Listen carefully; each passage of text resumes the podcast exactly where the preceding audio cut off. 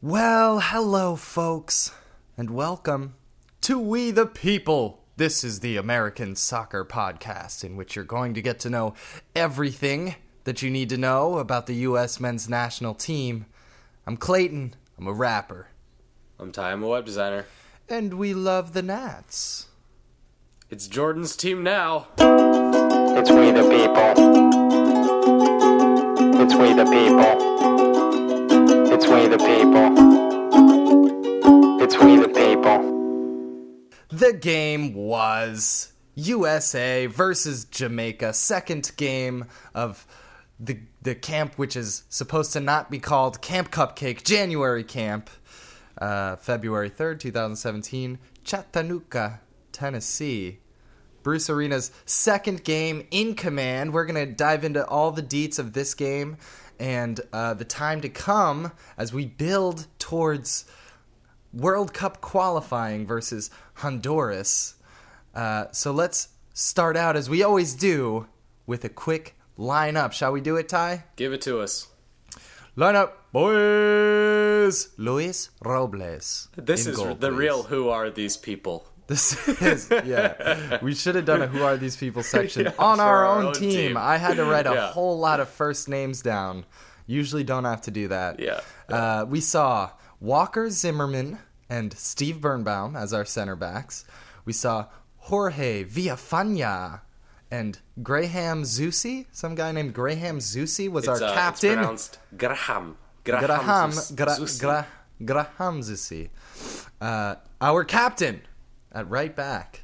In the midfield, we'd see El Capitan. Dax McCarty and... I never thought I would see the damn day. We saw Dax McCarty and Benny Feilhaber as our center midfielders. We saw Chris Pontius, 29-year-old Chris Pontius, and, of course, Sebastian Lletget, the story of the day. And up front, we'd get to see Juan Agudelo and Jordan Morris, J-Mo Smooth, at... J-Mo Smooth something. Jordan Morris.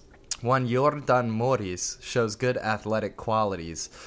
Folks, this game was not too unlike the previous friendly. There was a lot of positive play happening, but it was against a far inferior Jamaican side, and it seemed ultimately not to have the bite necessary to, let's say, win a World Cup, for example. Mm-hmm. It seemed to be a team that was well-organized and well-structured, but playing with low intensity and ultimately too little effect. However, at halftime, we'd see David Bingham in goal, so we got to see a bunch of different goalkeepers this camp, and then no further subs, which allowed the original 11 to eventually produce a goal through Benny Feilhaber on a counterattack, linking up to Jordan Morris, I believe, from Dax McCarty, but some sort of a transition attack. Benny Feilhaber finally having an effective final pass in this game, just moments before being subbed off the field for Michael Bradley.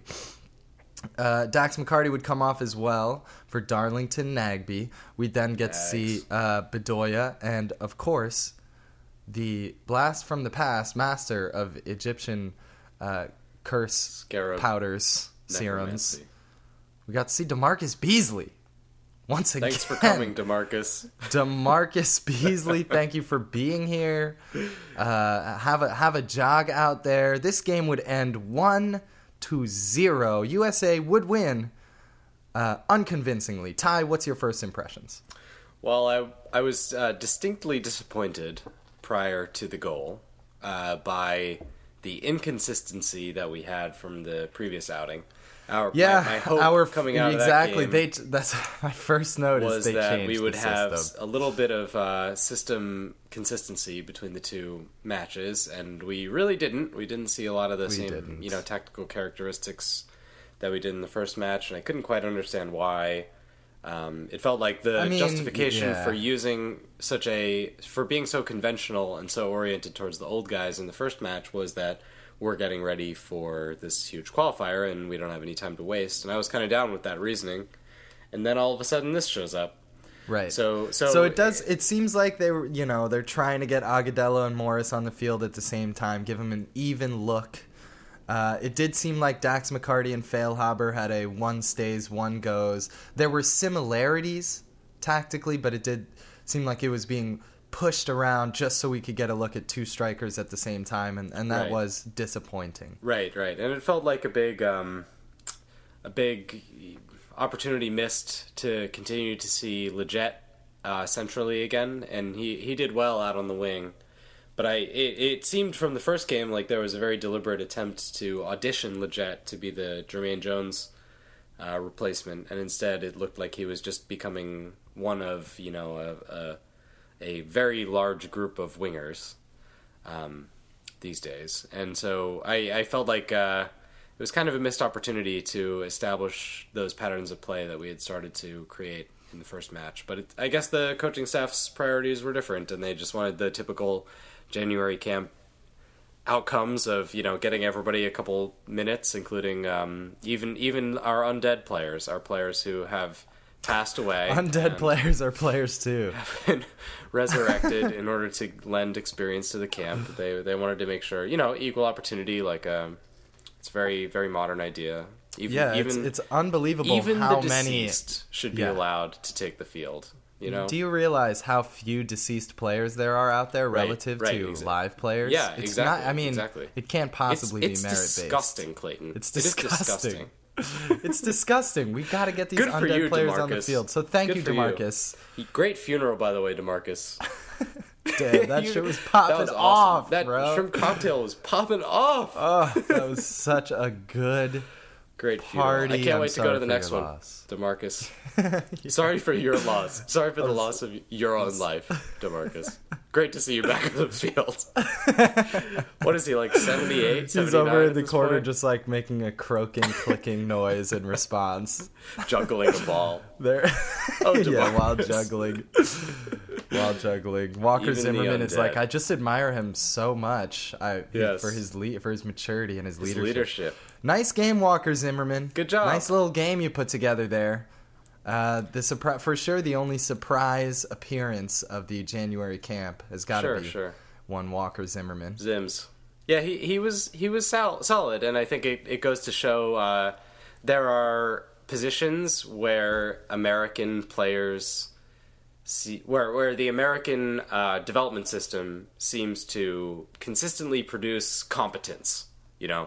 And center back and goalkeeper are two of those positions. And I was watching before the match some of the ESPN guys talking about the fact that there isn't actually a clear number one now. And it feels like even if, you know, Guzan were somehow out of the picture, and even if Howard were out of the picture, that we'd be okay. You know, one of these guys, they're not the best, but I don't feel like we would ever end up with a real liability there. And it feels like center back is rather similar, where even the like third tier guys like Zimmerman seem pretty solid and are strong at club level. So it does seem that way, that we're able to produce like a number of good options. It's frustrating that we can't get two center backs in there every game or together kind of at the same time. I mean, how many games have Brooks Gonzalez played together? Right, very few. Two? And it's one? The big reason behind that is the club schedule. So, you know, Gonzalez played in MLS, now plays in Mexico,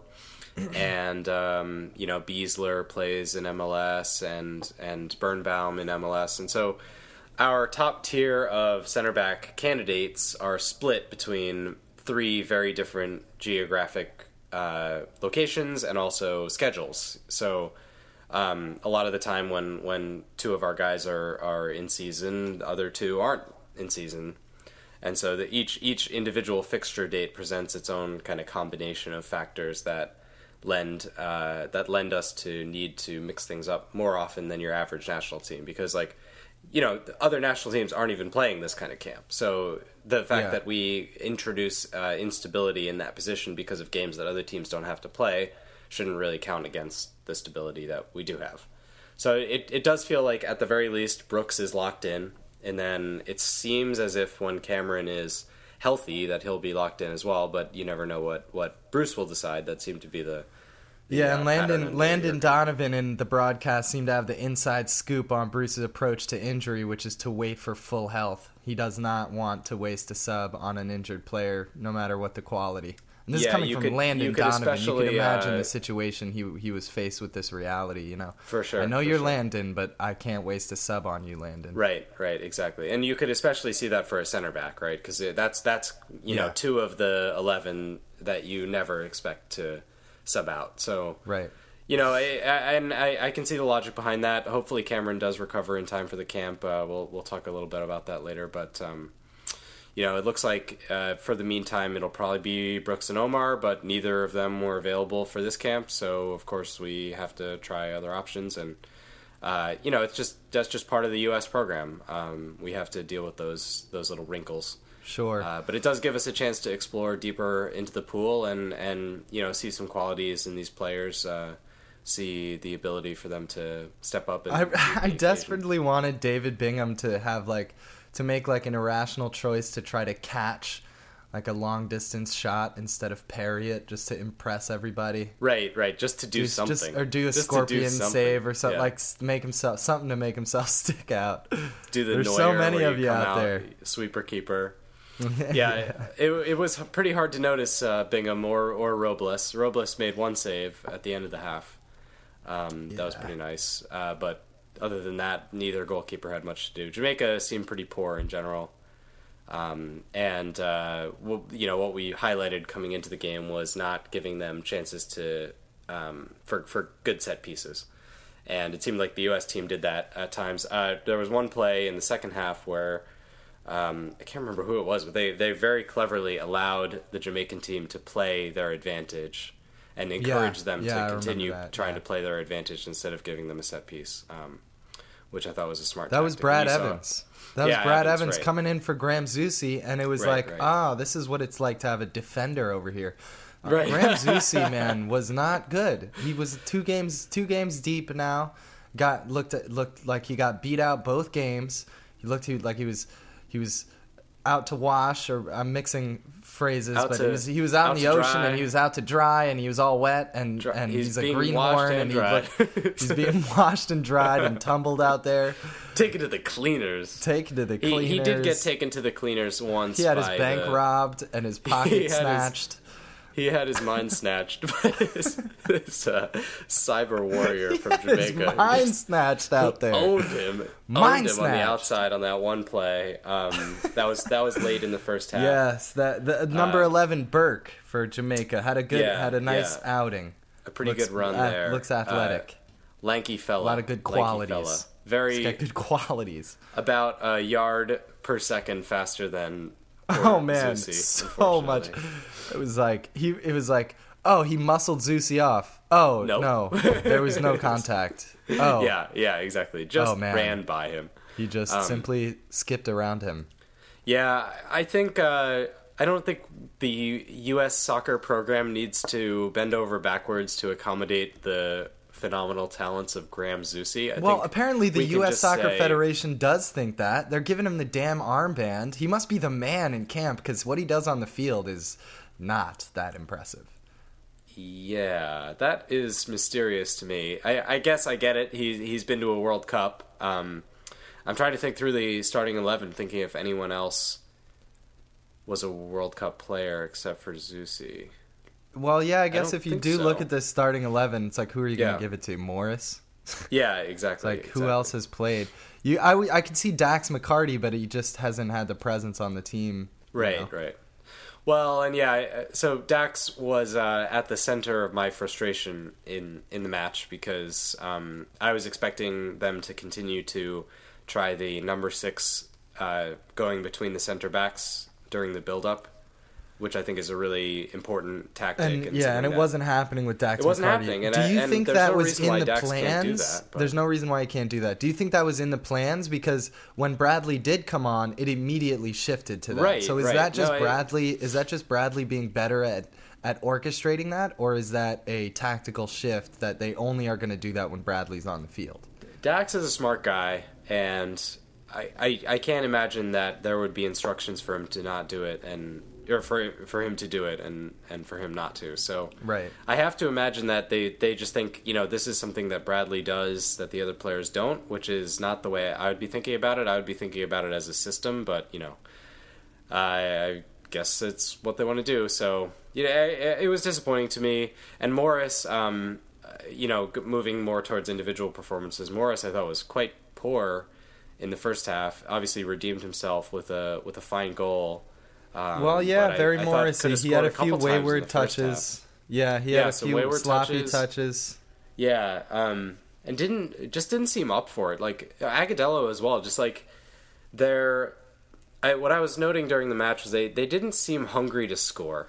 You know, and Agudelo seemed very hungry to nutmeg people and dribble around people in the midfield and make tackles. Agudelo is the great. Most underwhelming talent. I mean, he's got the moves. He can boogie, but he just produces nothing. For all of Bobby Wood's faults, he cares so much about scoring. It's as if his life depends on it every single match, and I like that mentality. And you know, Morris, they said after he missed the one-on-one in the first half, like, oh, look how frustrated he looks. I was like, he's not frustrated enough. That was a gilt-edged chance that he obviously has to score. Every time you have to score that. And he blew it. He just... So, you know, I was kind of bummed after the first half. And then the second half leading up to the goal, I felt like, you know, the combination play was pretty good. And throughout the game, Lletget was pretty good. And Feilhaber eventually comes up with this moment of genius to spring Morris, and Morris makes the run. So I felt like the goal gave me enough to feel positive about coming out of the camp, and you know, very much a C team kind of U.S. Yeah, the goal was crucial for how we look back on this, and it's a very Jordan Morris-y to do this. To maybe not have the cleanest game, but still score. I mean, that's what I love about Jordan Morris. So if Jordan Morris doesn't score, and maybe I just have, you know, rose-colored glasses for the kid, but if he emerald-colored glasses, I tend to just emerald. Yeah, I tend to just think that when he doesn't score, he seems to do everything else well, and when he's not doing other things well, he seems to score. You know, that's an interesting way to look at it. I don't have any evidence against that. I think you're like that matches with my perception of how he's played. He has a sense for the game. Question: why are we viewing Chris Pontius at age 29 for his first time involved with this team? Why oh for a mediocre? I mean, if he was like this glorious late bloomer that was shredding it up, then fine. But he's like a decent prospect for like deep on the bench. Yeah, so Chris Pontius at age 23 and 24, kind of early in the Jurgen Klinsmann era, was a pretty hot player, and had been on the lips of the, you know, geek out U.S. soccer, whatever, Twitterati for a long time. And so it feels like his name has always kind of been in the pot as a out of left field young prospect who might become an impact player someday, and it feels like that reputation is the reason why he's been continued to be given chances, but it's evident that he's not quite up to this level. He was the weak part of the Grams. He was the weak part of the Pontius Zusi pairing. He was the weak part of that pairing. Yeah, that pairing, which I hate. I wish I never said that. I hate my mouth now for saying that those words. It's just, you know, it's just January camp things, and I wouldn't give it too much mind. The thing I'm paying more attention to is Lletget playing really well out on. So the Lletget was good. Villafaña was good. Lletget and Villafaña together, good. We're good. Yes. Solid. Yeah. I think Lletget's there. I think he's at the level that we need for somebody to step in for one game to cover Jermaine Jones. I'm going to go ahead and just throw my vote into the hat and say he's there. You know, I don't think that he is a candidate to take that spot from Jermaine Jones right now. Nah, unfortunately, yeah, I wish we had anybody who could take that fucking position from Jermaine Jones, but I do not think he's there. But I think he's ready to fill in Honduras and get us through that game and help us get a W. Agreed. And I've been watching a little bit of Ingolstadt over in Germany. Is that where young man plays his ball? No, it's not. It's where another young man plays his ball, Alfredo Morales. Blast from the past. Oh, yeah. Another boy. Never been so hot on Alfredo Morales myself. Indeed. But in the interest of looking for Jermaine Jones replacements, he has been starting and playing okay for an Ingolstadt team that is not a good team, but is a real Bundesliga team. Real life this is Bundesliga real life, team. People. And, I was just thinking about Lletget and him having the opportunity to play in these games, whereas you have guys like Morales who aren't because they're busy with European club commitments. And I think there's a couple guys over there who might merit it even more than Lletget. Continued consideration for that kind of spot. But it feels like the momentum from this camp and the fact that we have like recent tape on Lletget in a U.S. shirt will probably lead to his inclusion.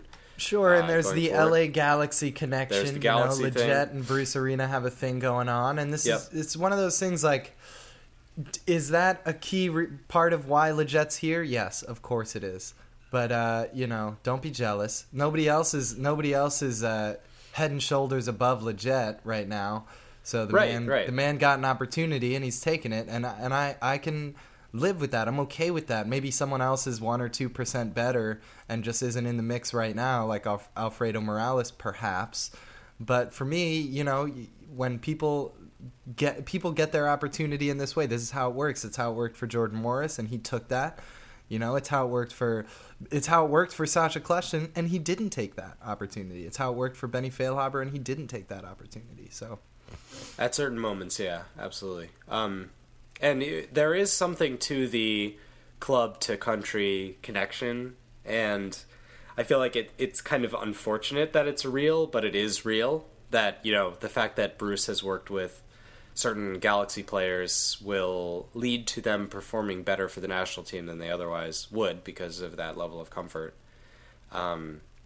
So I think that's probably going to be a theme of this tenure, is that we'll see certain Gyasi Zardes type players who maybe have frustrated us in the U.S. shirt. But the fact that there's that history with Bruce will shine through. And then if it's Gyasi Zardes, I take back everything I just said. No respect. I'm all jelly. I think it extends bullshit. At large to the rest of the MLS players who Arena has had a chance to see more intimately than the European-based And I think in guys. This case, there to an extent, that's a good thing. The pendulum ought to swing, and we ought to, we ought to have MLS should get a focus for some period of time and be mined for its goods by somebody who's aware, deeply entrenched in the MLS culture. I think that's a good thing for a certain amount of time, and maybe the next coach has more of a European focus, and we move forward, building from both. Right. Well, and there is always the phenomenon that the World Cup in Russia will be in the summer, the next one will be in the winter, but. Typically, the World Cup comes in the summer. It comes at a moment where the European-based players are drained from big, long seasons, and the best of those players are playing in the Champions League in the middle of the week for that stretch from February through or March through May. And so these guys are really, really gassed, and you see a lot of the top guys come into the World Cup, and you see.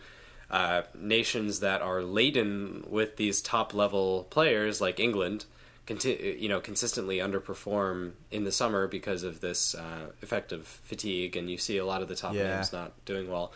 Conversely, unfortunately, we saw that with Messi as well, missing out on the World Cup. We see that with Messi for sure. But that is a tragedy of the modern game. I've said it before, and I'll say it again.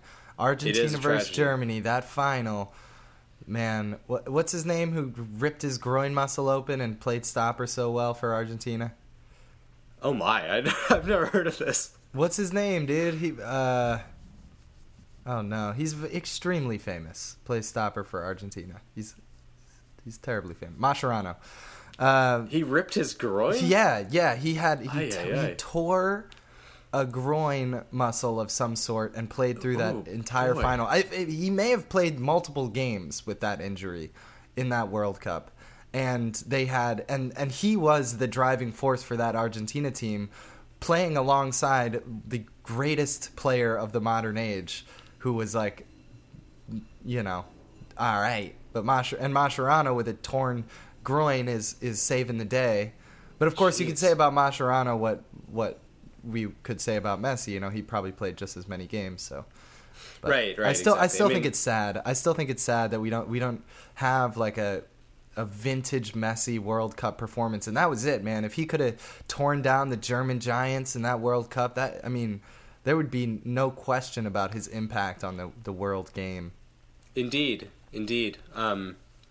So the converse of that is that the MLS players end up having an advantage, and if you think back to the last World Cup, that was kind of the last time we saw Graham Zusi do anything. He served in a sumptuous ball to the gorgeous shining head of John Brooks. Oh, was that a Zusi corner? To score the most important goal of the Jurgen Klinsmann era. Mm. That was a Zusi corner, the two substitutes combining in that match. And did well in general in Brazil. And you see this a lot with DeAndre Yedlin comes to mind, coming onto the field and Yedlin is not able to cover Eden Hazard that effectively in January. It's the fact that Hazard has gone through a long European season of bruising tackles, and then this kid pops out of Seattle in the middle of the season and is able to fresh. Run around him. You know, he's fresh. He's got his hair cut this morning. So I feel like an emphasis on MLS players does benefit us in general, as long as those MLS players are of sufficient quality. And that's the big question is, as the tide is shifting, will it shift quickly enough that we get kind of left behind or end up sacrificing talent to a larger degree than the 1% or 2% that you mentioned? So what do you mean? What's the negative possibility here?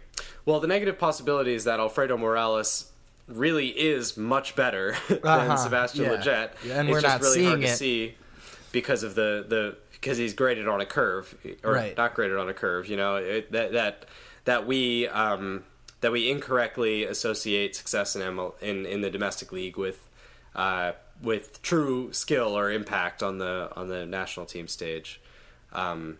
Because we get to see those players all the time, and because they aren't facing as stiff competition week in and week out. So just to wrap up our analysis of this game here a little bit, as we start to look forward to the future. A couple other win losses here. Feilhaber lost. Come on, that was not aside from his only good play was the goal, which came after an hour of opportunities to do something, and nothing came of it. You know, he barely. That's how I felt. I know in your impressions you felt better about Feilhaber. I was disappointed. You know, I've only seen him come off the bench in that previous game, and I saw him play once for Sporting Kansas City versus Seattle. And he looked really good and really dynamic, and I expected to see something more like the performance we got from Darlington Nagbe a couple days ago. But what I actually saw was something more like Sasha Kleshin a couple days ago, which is good, not great, and not good enough. Like, their feuds aside, getting iced out of the team aside, you know, you're still someone who's in consideration, but not an obvious impact player for us, Benny Feilhaber. Right. Well, I felt like he had the chances to make an impact on the game, but that the players in front of him didn't make the runs and do the things that you need in order to slip. So you're pinning that more on Agudelo and Morris than on Feilhaber. Absolutely, I felt like that was one of the critical failures in the first half, was that Feilhaber got on the ball several times between the lines, and that Agudelo and Morris were hesitant and were not committing to runs. And I just felt like, God, just make a damn run. Like, stop waiting for him to play the ball. Just make the run and hope he sees you. And if he doesn't see you, then you run back, you know? But it seemed like Agudelo in particular, like, just maybe he feels like embarrassed by like going out there and sprinting 5 yards and then having to sprint back. I don't know. It seems like something you see the great strikers do all the time is you just test and test and test and eventually it comes off. But these guys seem to be, maybe it's just the lack of chemistry or the nerves of making a start for the U.S. The first time in a while or something. Yeah, I don't know. I can agree with you on Agudelo. I thought Morris had a couple of those runs where the ball was played just a couple yards too far or he would have been in, and he was. It seemed like he took a couple bites at the cherry before he scored, and that's kind of how you're supposed to do it. So that's why we talk about this game. We always see it from a different perspective. Guys, reach out to us with your perspective. Whose fault was it that we couldn't finish? Was it Benny Feilhaber setting up the opportunities or Agudelo and Morris closing them out? Reach out to us on Twitter, WTP, Wilbur Tango Pizza, WTP Pod, at WTP Pod. You can find us on the interwebs. And you can reach out to us there. That's been one of the most fun things about doing this show. Indeed. And where should you go if you want to say nice things about the show on a podcast? Yeah, if you have the urge to proclaim your love and affection for the We the People podcast, please do review us on iTunes. That's the best place to do it.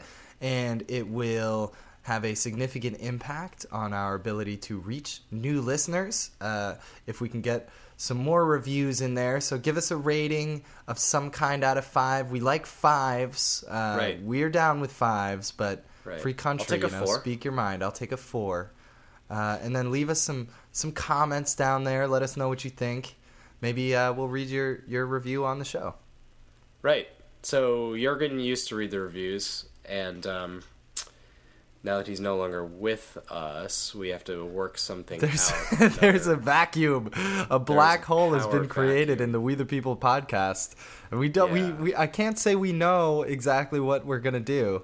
Once again, if you guys have thoughts on the matter, reach out to us on Twitter. Tell us. What do you want to hear one of us mumble through a Bruce Arena impersonation? You want us to get Bruce Arena in the box? We could do that. We could. You want me to get Long Island? I can get Long Island. We could do that. We can bring.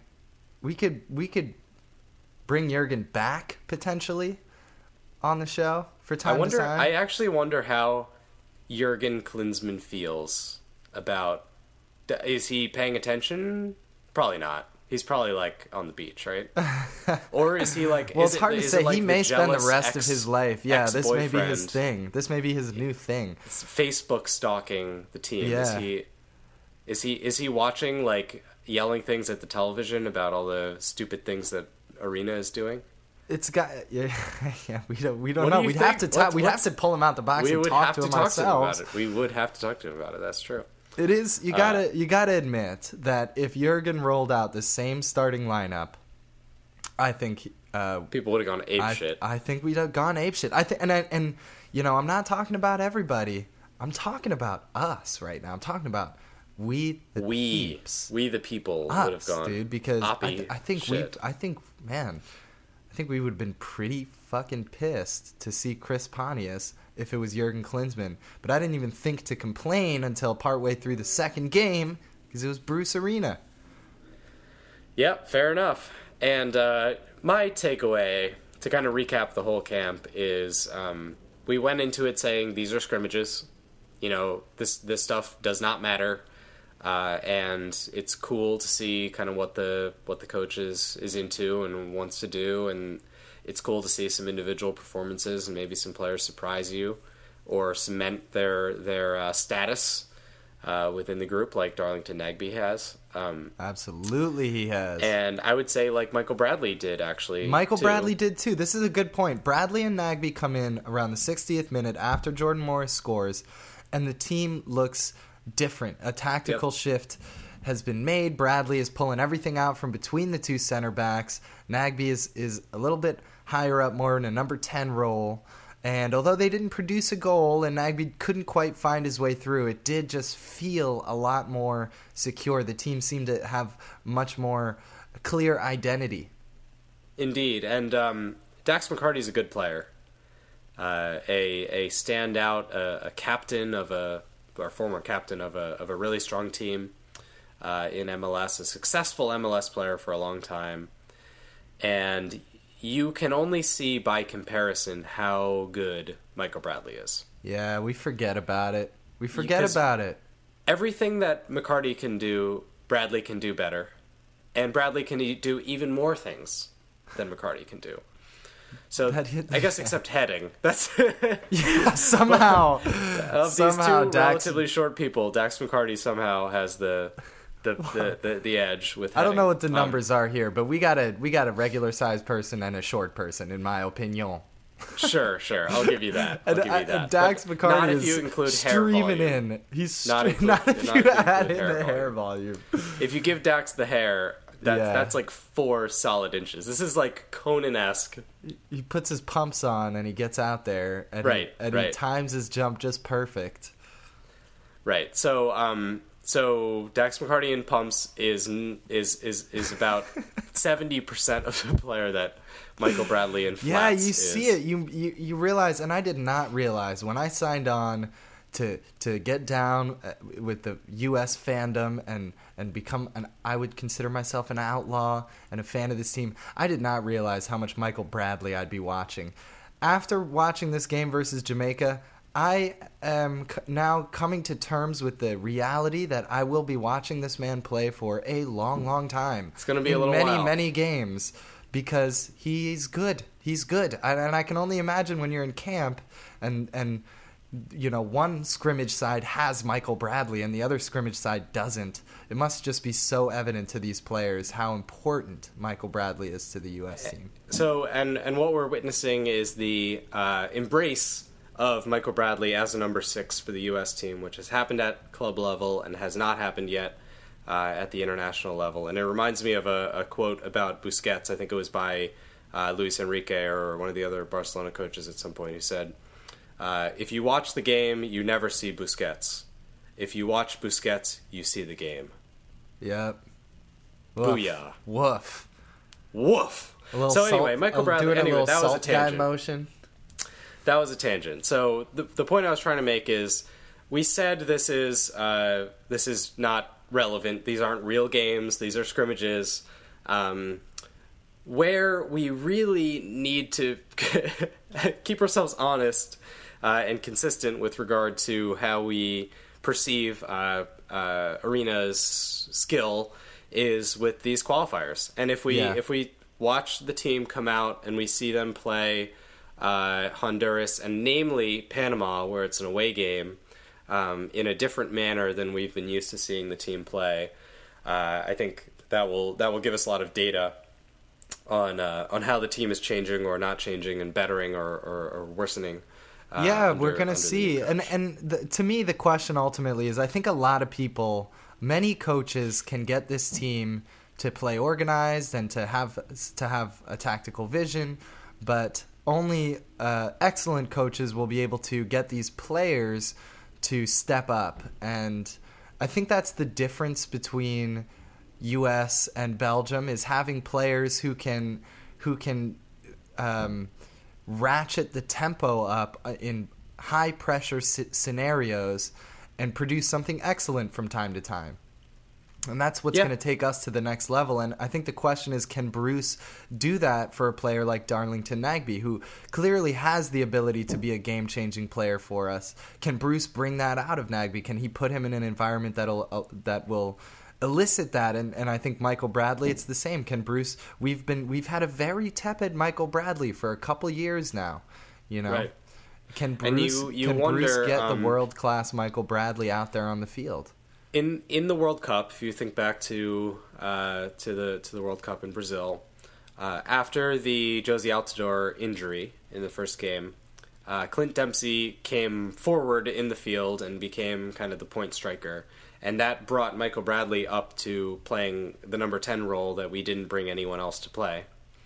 And so you think back, well, that was kind of the beginning of his sort of tepid stretch, where it felt like he'd gone from ascending the status of players in the U.S. pool to kind of staying level. And it feels like it feels like we're finally resetting in a way that is putting him back in a natural position for him, where he feels comfortable, where he's playing for his club, where he probably has the most practice and experience, even dealing with the players he's dealing with for the U.S. team. So it feels like it's a platform for Michael to do his best. And this World Cup, he's going to be 30. If we were to make the World Cup. So this is the one. It's the perfect confluence for a cerebral player, where you still have enough of your physical talents to express your intellectual gifts. Yeah. And he is so intellectually gifted. Yeah. That if it feels like this could be the one where he really pulls it all together and it needs to be, if he wants to have like a Claudio Reyna reputation for this team, he needs to have some really special games. Altidore as well. And this is, for those two players in particular, this is their chance. They're back with Bruce, baby. Bruce is back. They're going into Russia as clearly established leaders on this team. This, to me, this World Cup will dictate how they're remembered in the history of this game. Are they just a link in the chain to the Pulisic and Emerson Hyndman era, or are they going to be two players that... It's Emerson's team now. Are they going to be two players that just kind of... that rose the level of this nation's game, you know, and really helped us establish ourselves in the world as decent at this little game we like so much? And in order to do that, we have to get there. And in order to get there, we really need to get 3 points against Honduras in March in San Jose. That's what all this is leading to. So I have a big question for you, and I'm going to put you on the spot a little bit. Drop it. What's your lineup? Oh baby! Start in the back. Whew. All right, I'm searching for a pen. We're assuming Geoff Cameron is out. Woo-hoo! We're about to do this. I can't find a pen. I'm flipping the same paper over a number of times, and now I'm ready. Okay, so everyone's. We're all players down. From all clubs. Everybody's sitting. All players Everybody's from all clubs, but not Geoff Cameron. But we're gonna do real life scenario, which is no Geoff Cameron. We'll say assume Geoff Cameron doesn't make it back. We'll say no Clint Dempsey. Yep, no Dempsey. And obviously no Jermaine Jones. No Jermaine Jones. That's for sure. Okay, that's for sure. All right. Ooh. I am gonna go. I'll start in goal. I think it's going to be... is it who I think it's going to be or what I want it to be? What you want. What I want. You would play. Okay. Yeah. I want the U.S. to have a number one goalkeeper. I think Nick Romando would do a great job, but I'd rather see Guzan have like a good stretch of play and be the obvious choice. Okay? So that's where I'm at with that. Guzan in goal. Guzan and goal. And then we got locking it in. Kakon. Locking it in. I guess I'll go Brooks Gonzo on this. I got no problem with Gonzo. He's a big boy. Got some problems with that. And then things start to get a little bit more difficult here. Yeah, things go I think there. I'm not yet ready to move on from the DeAndre Yedlin era, and he's red hot in is England. He red hot? I want to give Yedlin another chance here, and I'll be the first one to shit on Yedlin if he has a terrible game, but I do want to give him another chance. Right back Yedlin, Fabian Johnson at the left. Okay. Yep.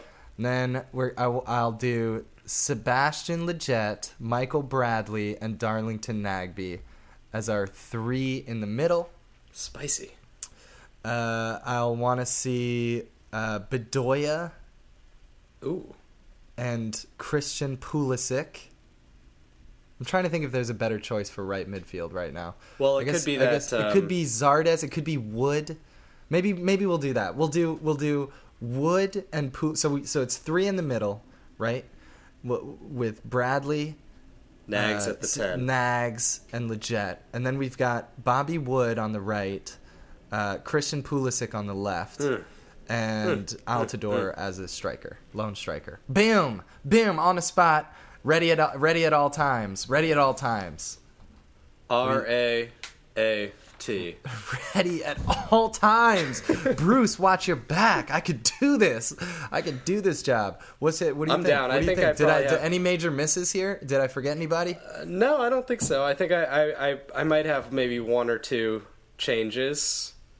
But given that Jones is out, that does restrict us in the middle quite a bit. And so if we think we want to have someone in there who has good energy and badassness, I think Sebastian Lletget seems to be a good choice. Oh yeah, and he's gonna try so hard. Oh man, he's gonna try so much. Trying is gonna happen. That is one thing that we have learned from this camp, is that he's a trier. He doesn't give up on loose balls. He throws himself into challenges. He sees an opportunity to go at somebody and he wants to do it. Yeah, and it may be that he's a trier because he's a trier, and it may be that he's a trier because of the circumstance. Like, it's so obvious that this is his window. But exactly. Either way, we'll take it, dude. We'll take trying. We'll take it.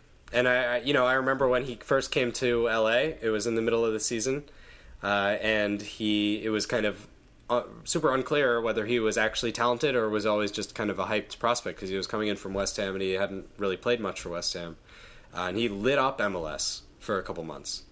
So he clearly has that attribute in him where when eyes are on him, when people are doubting whether he's good, that he steps up. And so that's a wave that we can ride. And that's good. Yeah. We're looking for the players that are not going to reflect what's going on the field, we're looking for the players that are going to inject something new and positive on the field. We have too many players. Like, I think Gyasi Zardes is one of these who whatever level we're playing at, he'll get up there. He'll get there. Maybe he'll rise to the occasion and keep up with the rest of with his mates on the pitch. But we're looking for the Jermaine Joneses who are with his buddies. We're looking for the Jermaine Joneses who are going to not really give a fuck what level everybody else is playing and just come in and crush. That's what we need. We want the front runners, not the peloton. There you go. Screw that peloton. So what changes here would you make to this 11? Well, so you put Nagbe in the midfield and then Bedoya potentially in the front three and then replaced him with Wood. My core, I would probably want Bedoya in there somewhere, but my core question is, what do we do about Wood Altidore? Because Wood, while competent on the wing, I don't know if he would be the most effective, and I'd probably rather have someone like Nagbe, which leads me to consider Wood and Jozy, rivals for that one spot. And I'm on the Wood. I got Wood. You would start Wood. You would do a lone striker starting Wood over Jozy Altidore. I would do a lone striker starting Wood, and I would have Jozy Altidore on the bench. I gotta say, I know that is disrespectful. That is downright rude, considering that's blasphemy. The service that Jozy Altidore has done for this country. But I was just thinking of the big games that he's been in recently for the U.S. Mm-hmm. And I just don't feel like he puts it together in those moments to make a big difference. I feel like he's a bit of a flat track bully. Yeah. And Bobby Wood, for all of his early struggles, has scored 2 games in a row against Mexico. So he's a guy who, when his back is against the wall, whatever's in his psychology just triggers, and he becomes this like Hulk Bobby Wood. He comes way out of his shell. That is one of those choices. He is thrusting hard. He's thrusting all over the pitch. That's one of those choices. So would you be then embarking on a multiverse in which Bobby Wood becomes our number one striker for a number of years? That's where I would be right now, and I would not be above Jozy, reclaiming that spot. But to me, the modern game dictates that you should play one striker, and he's the guy I would go with over Josmer. Wowza, wowity, wow, wow. So you'd have Bedoya in the midfield. You'd have no Probably. Altidore. Right. No Altidore. And then I think, Nagbe, Morris, and Wood would be my front three. And then I would probably go with the same three in midfield as you with Bedoya and Lletget and Bradley. But I could be convinced about, I don't know, maybe a Mr. Hyndman. Bring in Emerson Only half Hyndman. Joking. Only half joking. Seriously. Yeah. Or so, what about Will Trapp? I mean, speaking of the Lletget question. 5/8 out of 5 joking about Emerson Hyndman. But I know. You know, I think Lletget has a good stake to that claim to that stake. What's the he's something put, like he's, that? He's got a good claim to that rope. He's roped up that particular steer. And has shown that he can pair well with the guys who are going to be in there. Of course, my Pookie babies, Will Trapp and Kellen Acosta would also be top of the list for me. But being more realistic regarding what we've seen recently, I think Lletget would be a strong choice. And then the four at the back, you know, we talked about how you want to set up batteries, like when you're playing the three. Uh-huh. Attackers that you want those. I didn't put a whole lot of thought into that when I strung together my rando 11. You're on the spot 11. Yeah, but that to me is a big challenge. Is how do you pair, say, Fabian Johnson with Pulisic when they both actually play very similar roles for their club teams? Well, I should have been braver and just fucking put Greg Garza out there like I really wanted to. Yeah, you put. That's what I'm getting to. That's what I'm getting to. You Garza, can go man. Garza, baby. Garza is a tank. Or Villafaña. So you put a more static fullback there, and then behind Pulisic, and then you could use Johnson on one of those wing slots and bring Nagbe into the middle. But then what do you do with then you have Yedlin at right back? Then you have Yedlin and Johnson on the same side. So the fact that our two best fullbacks right now happen to be attacking fullbacks does kind of contradict the three up front approach. So they may go with the, and then combined with the Wood and Jozy conundrum, they may abandon the one striker approach for a two striker approach, which I don't particularly agree with, but would understand. Yeah. So it's poised. It's poised, and I'm so hopeful that. Oh, should we do a little hopes and fears? Yep, let's jump into a little hopes, bling, and fears. Ba-loom. Ba-la-la-la-la.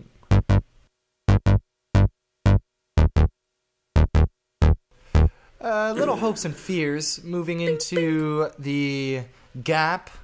We're looking forward to Honduras in World Cup qualifying. We're going to get a Rasta. We're going to do a Rasta pod. So this hopes and fears relates specifically to the time between now and when the roster is released for the game versus Honduras. Ty, what's your hope? So it's been a bit of a plateau for our players in Europe, and they're the only ones who are actually going to be playing or for most of the stretch between now and that camp. MLS will start between now and that camp, but mainly the action that we'll see from our Yanks will be the Europeans playing. And it hasn't felt like someone has really stepped up their level, as Jurgen used to say, since Pulisic did this time last year, where he went from hot prospect youth team player to established first team regular in a very short period of time. And my hope is that someone of that cohort in Europe really raises their stock quite a bit and becomes maybe a player we've always hoped that they would be, or regains form that they've previously had. Right. We've got about 5 lottery tickets in there right now, right? Cameron Carter-Vickers. Yep. We got a lot of lottery tickets. You got Julian Green. You got Matt Miazga. You've got Gideon Zalalem. You have Emerson Hyndman. Absolutely. So any one of those players could, in a very short period of time, experience some chemical change from puberty and skyrocket to you know, some kind of stardom. You know, they're all close. They're all right on the fringes. Indeed. And you could totally see, I'm thinking particularly of Hyndman. You know, if he keeps the stretch going, where he's at Rangers. Rangers are a real team in a real league. You know, the Scottish. Let me give you a parallel. You remember Perry Kitchen coming in for, 10 minutes at a time. Perry Kitchen's played in these January camp kind of games. He's at that similar stage of Lletget, maybe not quite as strong, but there, that Walker Zimmerman type of player. Emerson Hyndman is at a better team, currently doing even better than Perry Kitchen, who is doing quite well for his team. So for me, that is a opportunity where if he's able to continue that form, maybe he really is in consideration for another senior team stretch, and maybe he can actually show us that he was just missing the opportunities. He wasn't losing his skills, he was just missing opportunities for whatever reason. Yeah, it seems like that dude has been around for ages with the U.S. soccer establishment, and it seems like he's been a pro for ages, and it to me it has always looked like the spot is just waiting for him to grow into it. Him and Will Trapp, I've always felt about those two guys that they're just it's just a matter of time. But as more and more time passes, you have to wonder, are they really going to achieve the potential that we thought they would, or not? And Emerson Hyndman, it's been good recently. I would like nothing more than to see Emerson Hyndman become America's next top Emerson Hyndman. I would love that. That is truly his potential. That's his and his alone. No one else can become America's next top Hyndman. It's actually against the rules for anyone other than Hyndman to do that. Except for Shellis, his grandfather, former coach of FC Dallas. He could still be America's next top Hyndman. He could still be America's next top Hyndman, because there's yet to be America's first top Hyndman. Are you afraid of anything? Fears, huh? Fears.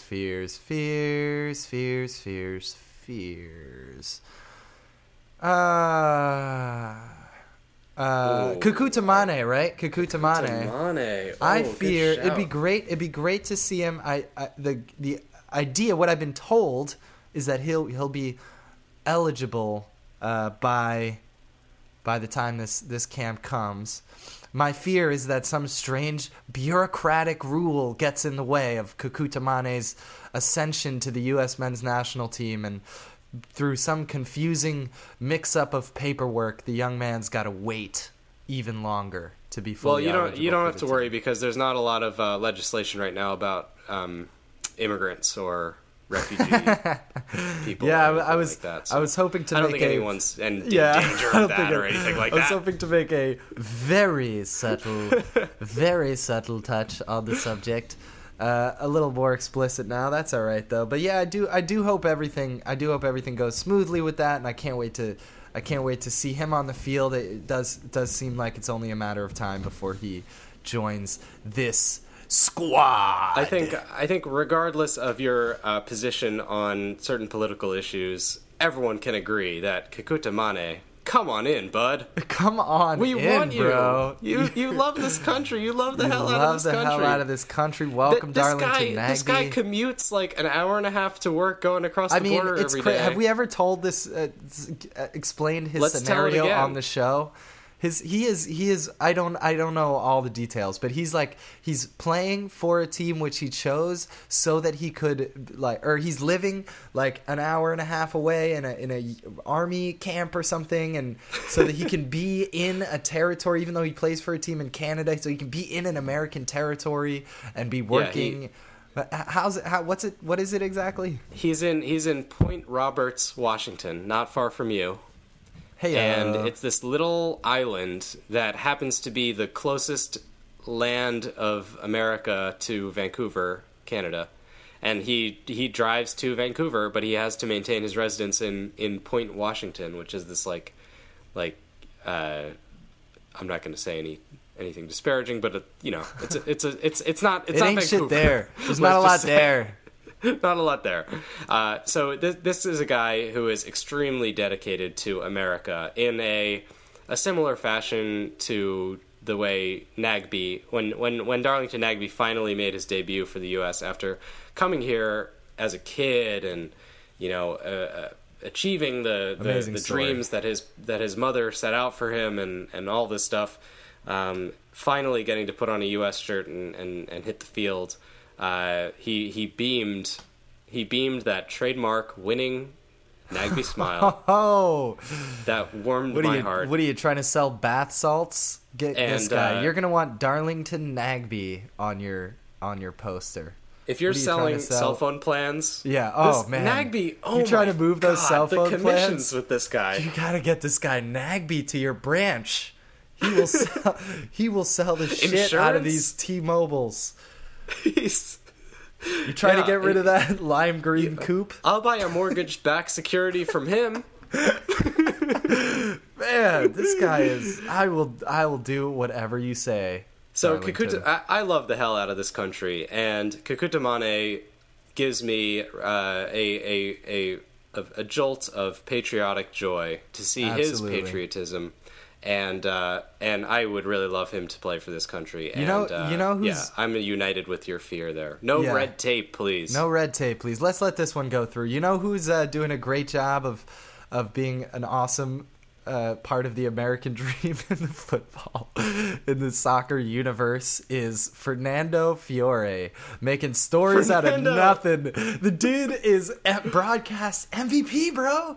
He's doing the most ridiculous shit in his pregame and his halftime. He's like diving around with the U.S. fans. His pregame actual tidbit of reporting was he stomped his foot on the ground and said, "Do you think these players are going to have any trouble running on this? I think not." And the rest of his whole bit was him MVP. Just like with like costumes, MVP. He's putting hats on. It was incredible. So there's an old screed about Evian water being basically a prank that French people discovered that Americans would buy fucking water if it had a French name on it. Oh, man. They were right. Fernando Fiore is the Hispanic soccer equivalent of Evian. How so? He's testing the theory that as long as you sound like an authentic Hispanic soccer person, that Americans will think you're an expert. Maybe so. I feel like he's almost intentionally preparing, like, he's using this no-name game, this forgettable game, as an opportunity to create a video clip for the eventual montage that will be made when he retires of all the ridiculous shit he did while he was working. That's what I think he's doing. He's working on tape, bro. He's like, there's no real story here. I'm gonna log one for the montage.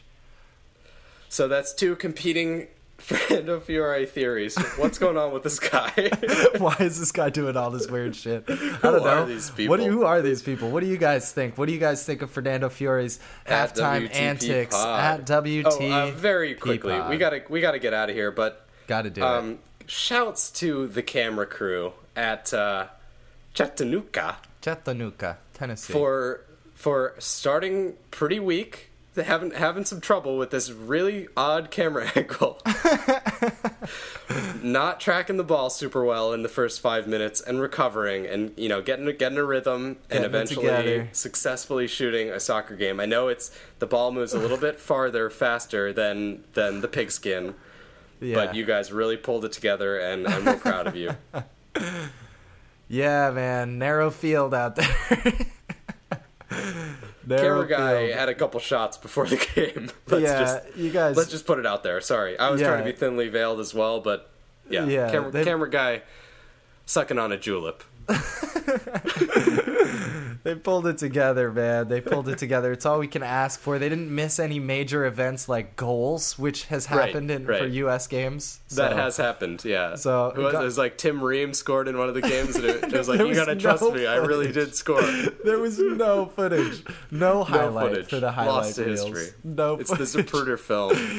There was probably not a large number of fans, but hundreds of fans. No footage. Witnessed it. Right. It's like some of the shit Babe Ruth did. Exactly. All right, dudes. I am a big fan of plugging my computer charger in and then charging my phone from my computer. I feel like everything's getting charged. Electricity everywhere. Everything. It's just passing through and charging up. So I like that. I like pop-up art shows. I like them, although I I don't think most of the time the word pop-up is justified. I think most of the time it's a really pre-planned event, much like a regular gallery opening. But I enjoy when someone invites me to something called a pop-up art show. I recognize it should be called a gallery opening, and I go and I have a good time and I don't complain. I like those. And I really like Lyft service. Lyft cab service is saving me on a not nightly basis. Can't afford that, but you know, pretty regular basis, saving me from tough times and long walks. But I don't like any of that shit as much as I love the Nats. Let's go, boys! It's We the People. It's We the People. It's We the People. It's We the People. Goodbye, people. Goodbye, people. I need you to say goodbye, people. I can't stop recording until you say goodbye, people.